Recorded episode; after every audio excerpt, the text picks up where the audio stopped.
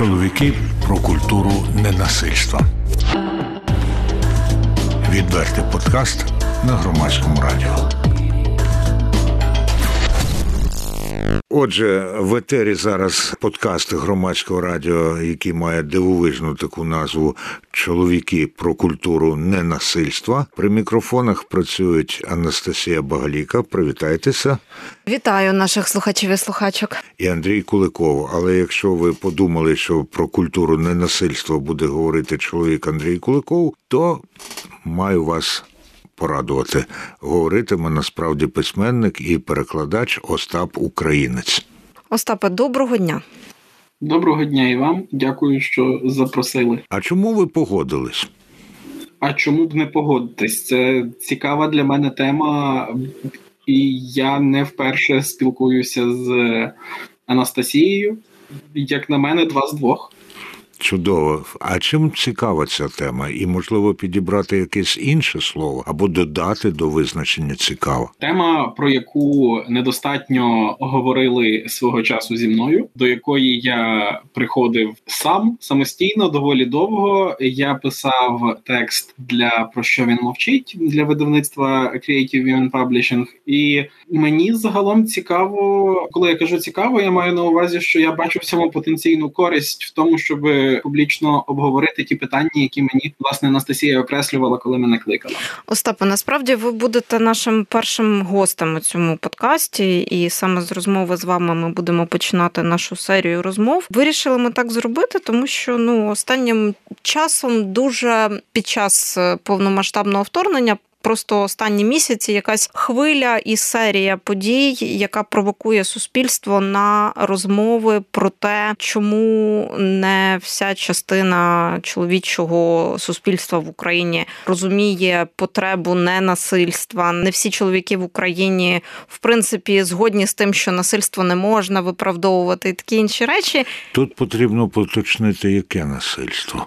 Насильство гендерно забарвлене і переважно насильство стосовно жінок. Тому що насильство на фронті? Насильство на фронті, очевидно, є, існує, і з цим ми поки що нічого не можемо вдіяти. Це частина нашої дійсності. Але... Більше того, це необхідна частина нашої дійсності, коли це насильство скеровано на ворога. Абсолютно. Але якраз я б хотіла почати з такого питання.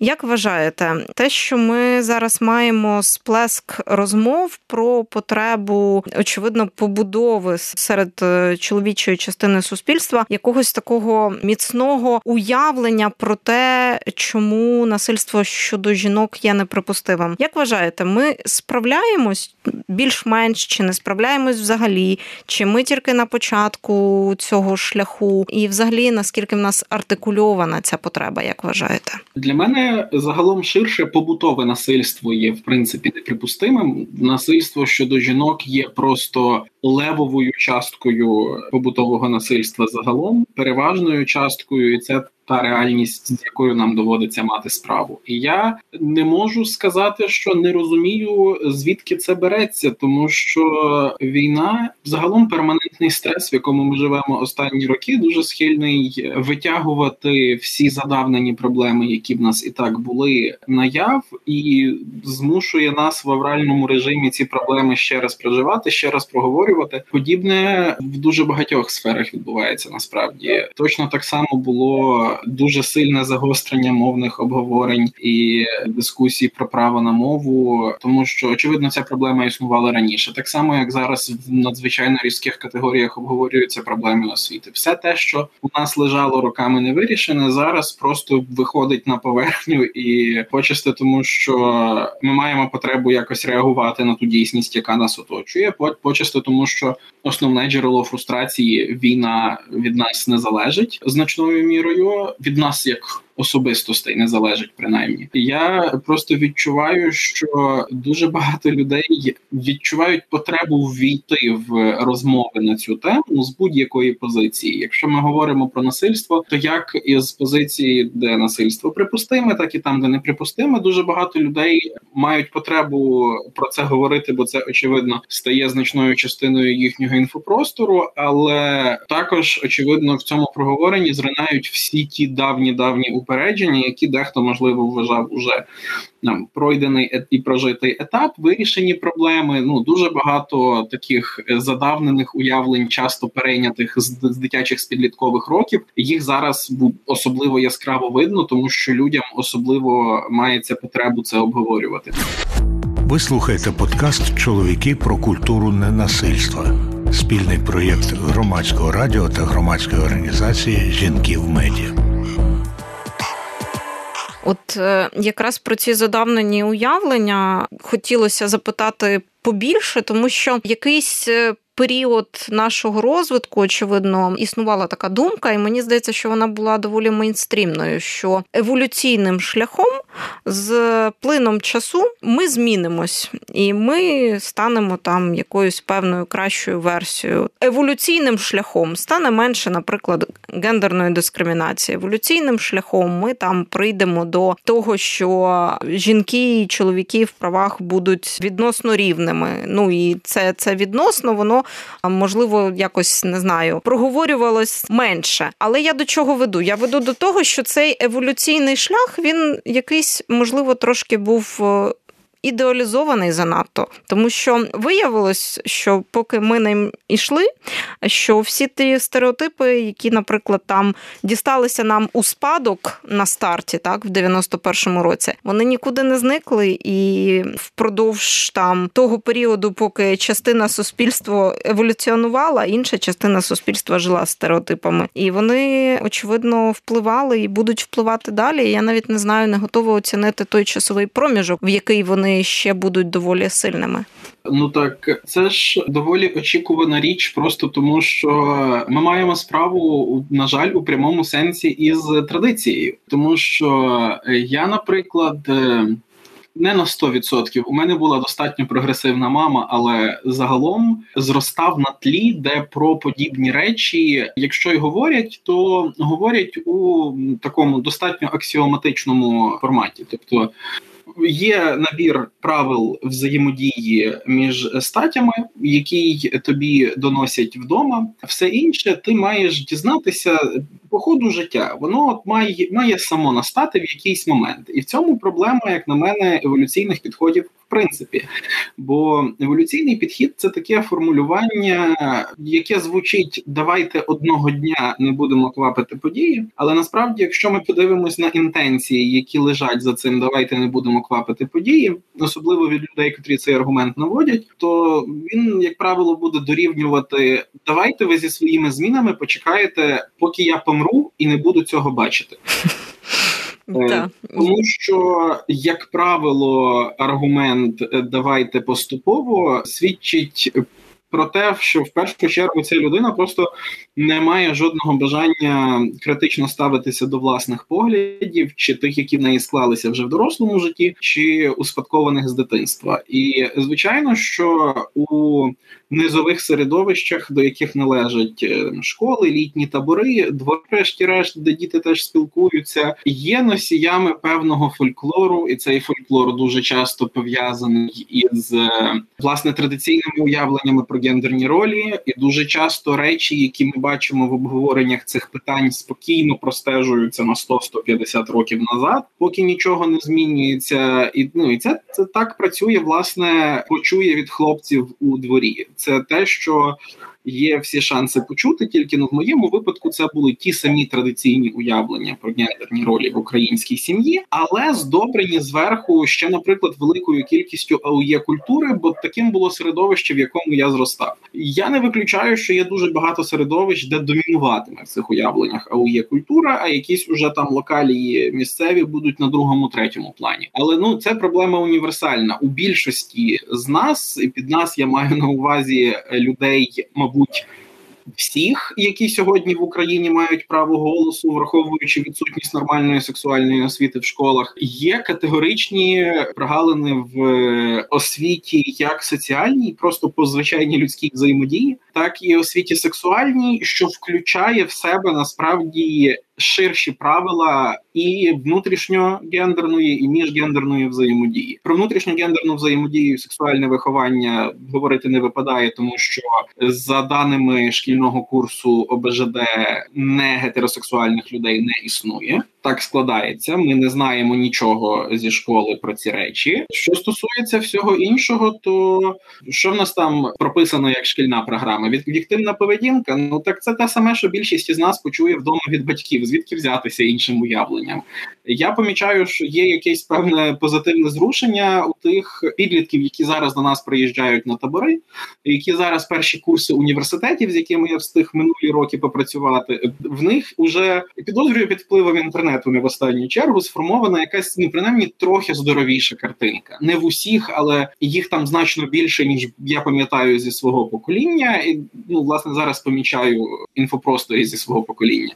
Остап Українець, перекладач, письменник, наш співрозмовник у подкасті громадського радіо «Чоловіки про культуру ненасильства», а наш – це мій, Андрія Куликова, і моєї колеги Анастасії Багаліки, якій я хотів був передати слово одразу, але у мене є два запитання до Остапа Українця, бо не всі терміни я знаю. По-перше, що таке еліакультура, якщо я правильно розчув? А по-друге, ви маєте на увазі саме сексуальну освіту чи статеву? Що стосується АОЄ-культури, то наскільки мені відомо, я не ручаюсь, чи це правда, бо, знову ж, я знаю це виключно з двору. АОЄ розшифровується як арестантський устав і ДІН, і це культура російської тюрми, якщо угу. Зрозуміло, дякую. Дуже багато ровесників, з якими я і був у школі, з якими ми перетиналися, ну, не в моїй школі, тому що я навчався в гімназії, де існував добір кадрів, і якимось чином любителі АОЄ-культури туди не потрапляли і там не приживались, бо це був дуже націоналістичний заклад. Але на олімпіадах, а тим паче на літніх таборах, я всотував величезну кількість цього лайна свого часу, і воно багато в чому інформувало уявлення про стать, про гендер і про норми поведінки. Я не кажу, що формувало поведінку, але, ну, інформувало уявлення. Це було одне з вагомих джерел інформації, просто через те, наскільки його було багато, особливо в такому, скажімо так, середовищі самопізнання у відриві від решти суспільства, яким зазвичай є літній табір або олімпіада, тобто місце, куди ти виїжджаєш, де ти ізольований плюс-мінус від інших. Ну, але це, це я трошки відволікся. Що стосується сексуальної освіти, то так, перепрошую, моя помилка, статева освіта, звісно. Ну, це, це просто... ширше, ніж, бо сексуальна освіта, звісно, так, теж існує. Я на автоматі з Sex Education просто переклав mm-hmm. слово не туди, тому даруйте, будь ласка. Дякую. І тепер Анастасія Багаліка. А власне, я коли слухаю, та, по-перше, хотіла зауважити, що якраз наше з Остапом покоління і від Заходу до центру і Сходу, воно дійсно сформоване під впливом цих метастазів АОЄ-культури, яка просочувалась в дворове життя. Це справді так. Що вже так казати про моє покоління, Анастасія? Це, це справді так, і сумно розуміти, що на тих підлітків зламу дев'яностих двотисячних, які виросли і зараз є дорослими людьми, ця культура продовжує впливати дуже багато в чому. Я хотіла запитати, тому що бачу, як такий умовний традиційний набір вимог до чоловіків, який, ну, в суспільному дискурсі, певно, існує. Як він за останні, я не знаю, скільки, не берусь оцінювати років, але, очевидно, з традиції такої домашньо-родинної він ще й мігрує і проявляється в різного штибу гуру, лекторах і такому іншому інформаційному контенті, і теж формує для когось суспільне уявлення про ті вимоги, які в суспільстві існують до чоловічої гендерної ролі. Як вважаєте, що у нас тут з цим не так? І наскільки токсичні речі суспільство допускає через таких лекторів і спікерів? Наприклад, тут можна згадати, мабуть, одіозного і добре відомого в там середовищі, яке стежить, лектора Сатія, так, і з його різного штибу наборами стереотипів про жінок і чоловіків, і його доволі широку аудиторію, яка всім цим цікавиться. Це насправді річ, яка, за моїми спостереженнями, лється з дуже багатьох напрямків, бо, скажімо так, ось цією специфічною нішею чоловічого контенту, яка там спеціально для чоловіків розказує, чому чоловіки з Марса, а жінки з Венери, я не цікавлюся і відповідний контент не дивлюся.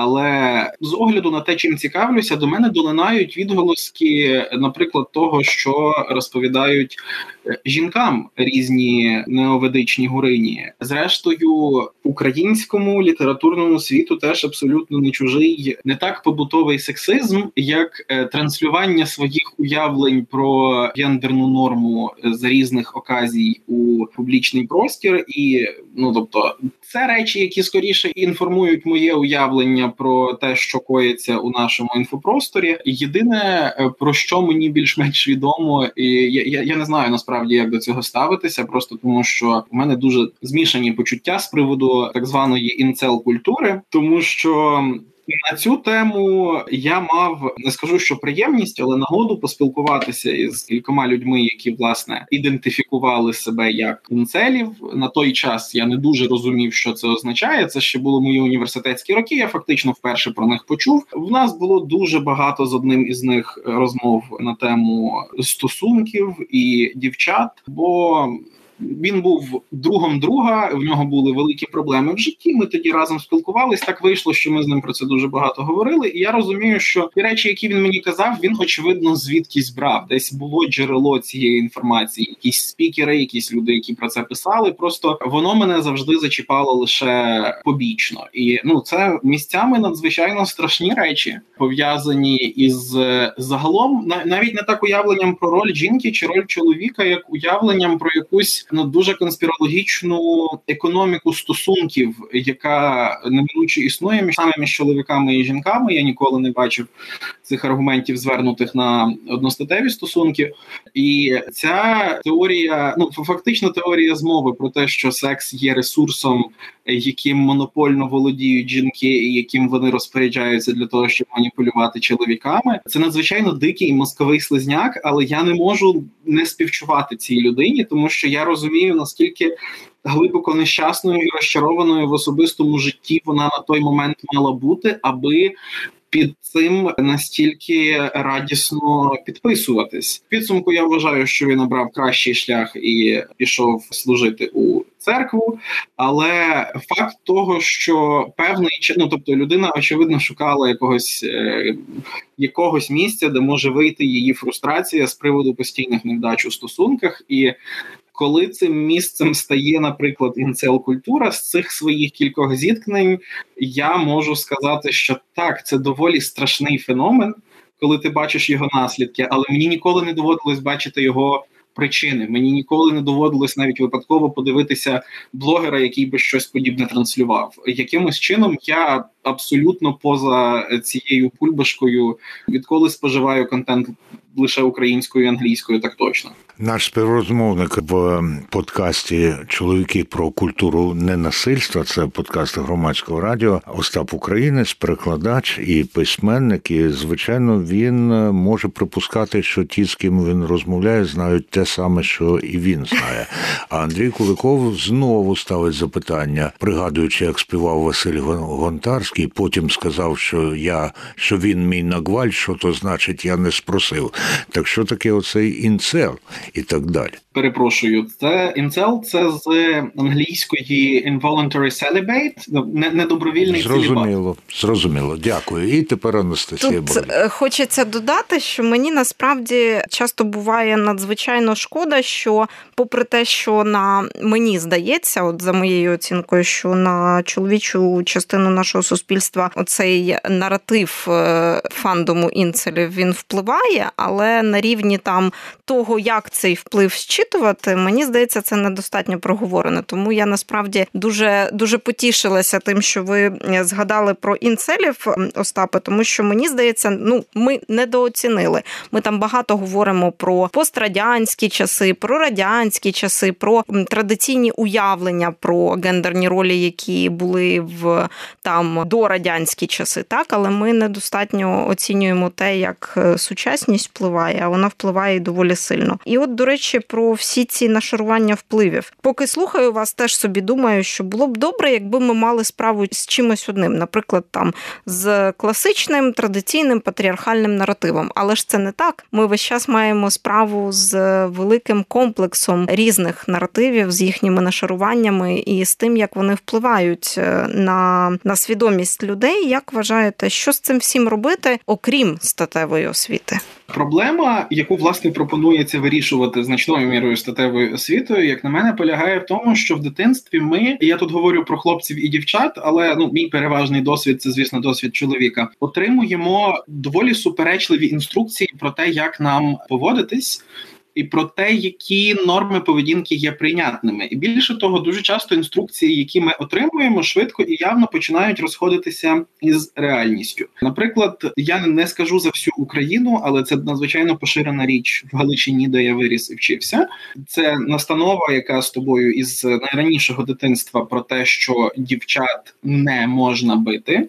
За жодних обставин, але також із цим паралельно іде настанова про те, що хлопця ніхто не має ображати.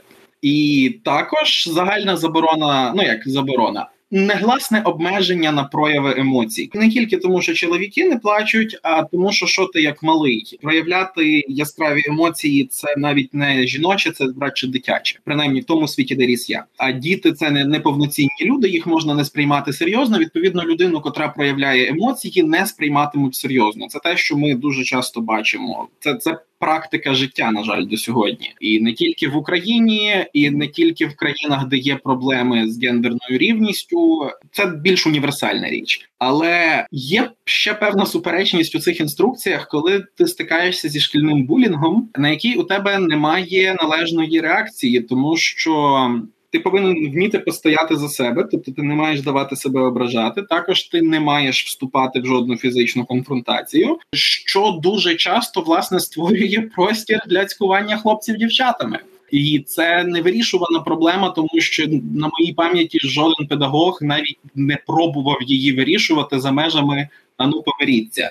Я розумію, яким чином деяких чоловіків ці воно може, може легко початися в школі і потім перейти у просто невміння спілкуватися, чи загальну сором'язливість, чи невпевненість перед дівчатами, жінками, неможливість, відповідно, знайти собі рівно ж зацікавлену в тобі пару протилежної статі, бо ми тут говоримо, нагадую, переважно про гетеросексуальних людей, і звідси, власне, береться фактично ненависть до ресурсу, в якому тобі відмовляють, і оце от збочене уявлення про жінок як про стать, яка фундаментально наділена значно більшими правами, ніж ти. Уявлення про те, що в абсолютно крайніх випадках, які мені, на жаль, теж доводилось бачити, чоловіки – це просто там раби жінок, які насправді керують цим світом. А звідси, в свою чергу, приходить бажання якось самоствердитись перед тими, кого ти ну, ненавидиш, як людей, котрі над тобою несправедливо домінують. І звідси береться дуже-дуже багато нездорових речей. І, ну, мені здається, що інсели великою мірою замикають себе в цю петлю, тому що продовження і плекання цих налаштувань і давання їм можливості якось природно розвиватися в твоїй голові, не ставлячи до них жодних критичних питань. Це одна з ключових речей, яка тобі в перспективі все більше заважатиме спілкуватися із жінками, бо, скоріш за все, ну, типу, ти просто будеш здаватись їм стрьомним. Це при тому, скільки проблем ми насправді вирішимо, якщо там з дитинства, з садочка, зі школи вирішуватимемо конфлікти між дітьми, як між людьми, як між просто дітьми, а не як між хлопчиком і дівчинкою, дівчинкою і хлопчиком, роблячи акцент на те, хто що повинен чи не повинен робити, виходячи з їхньої біологічної статі і таке інше. Ви слухаєте подкаст «Чоловіки про культуру ненасильства». Спільний проєкт громадського радіо та громадської організації «Жінки в медіа». Анастасія Багаліка таким способом, напевно, вже підводить до закінчення нашої розмови з Остапом Українцем. Нашою це ще Андрій Куликов у цьому брав участь. Це подкаст громадського радіо «Чоловіки про культуру ненасильства». І запроваджуємо традицію, щоб наприкінці цієї розмови наш співрозмовник робив тридцятисекундний висновок із того, про що ми говорили. Якщо у вас у дитинстві, як і в мене, не було нормальної сексуальної чи статевої освіти, чи статевого виховання, і основним джерелом ваших уявлень була вулиця і інші кола ровесників, дуже уважно відрефлексуйте всі свої минулі стосунки, які у вас були, і всі ставлення до осіб протилежної статі, які вас цікавили, чи вашої статі, зрештою. Я думаю, це якраз універсальне для всіх сексуальностей. І реально будьте готові знайти там неприємні речі, які вам не сподобаються і які потрібно буде вирішити, бо практично в кожного з нашого покоління такого лайна в голові вистачає. Ну, тепер у мене залишилось лише одне запитання, на яке я не вимагатиму відповіді, а краще стежитиму за просторами інтернету. Як скоро ця тема відобразиться у твоїй підпільній гуманітарці? Вона вже відображається. У нас є відео про політику і кілька відео про фемінізм, але про ті теми, які ми обговорюємо тут, навряд чи я колись говоритиму, просто тому що, ну, недостатньо кваліфікації для того, щоб це говорити. Роз, розмови про фемкритику в літературі і мистецтві – це одне, фахові обговорення гендерного насильства – це інше, і для цього я не кваліфікований. А, дозволю... Ні, не дозволю, а просто не погоджуся, тому що всі ми кваліфіковані в цьому тією мірою, якою нам доводилося спостерігати або стикатися із цим явищем. Не обов'язково мати науковий ступінь для того, щоб мати погляд, який здатний зацікавити. Мене Остап Українець зацікавив і не тільки інцелями і АУЄ культурою, і не тільки твоєю підпільною гуманітаркою, а й тим, як він влучно висновок сформував наприкінці розмови. Остапе, ми вам дякуємо за цю розмову і сподіваємось, що наші слухачі і слухачки, які, ну, принаймні, ідентифікували себе за деякими ознаками, які ми сьогодні обговорювали, і поколіннєвими, і в цілому суспільними уявленнями про чоловічі і жіночі ролі у суспільстві, ну, що вони просто зацікавляться і будуть слухати далі, або перейдуть, зрештою, на ваш канал в Ютубі чи на ваш Фейсбук і будуть теж дивитися і читати. Чоловіки про культуру ненасильства. Відвертий подкаст на Громадському радіо.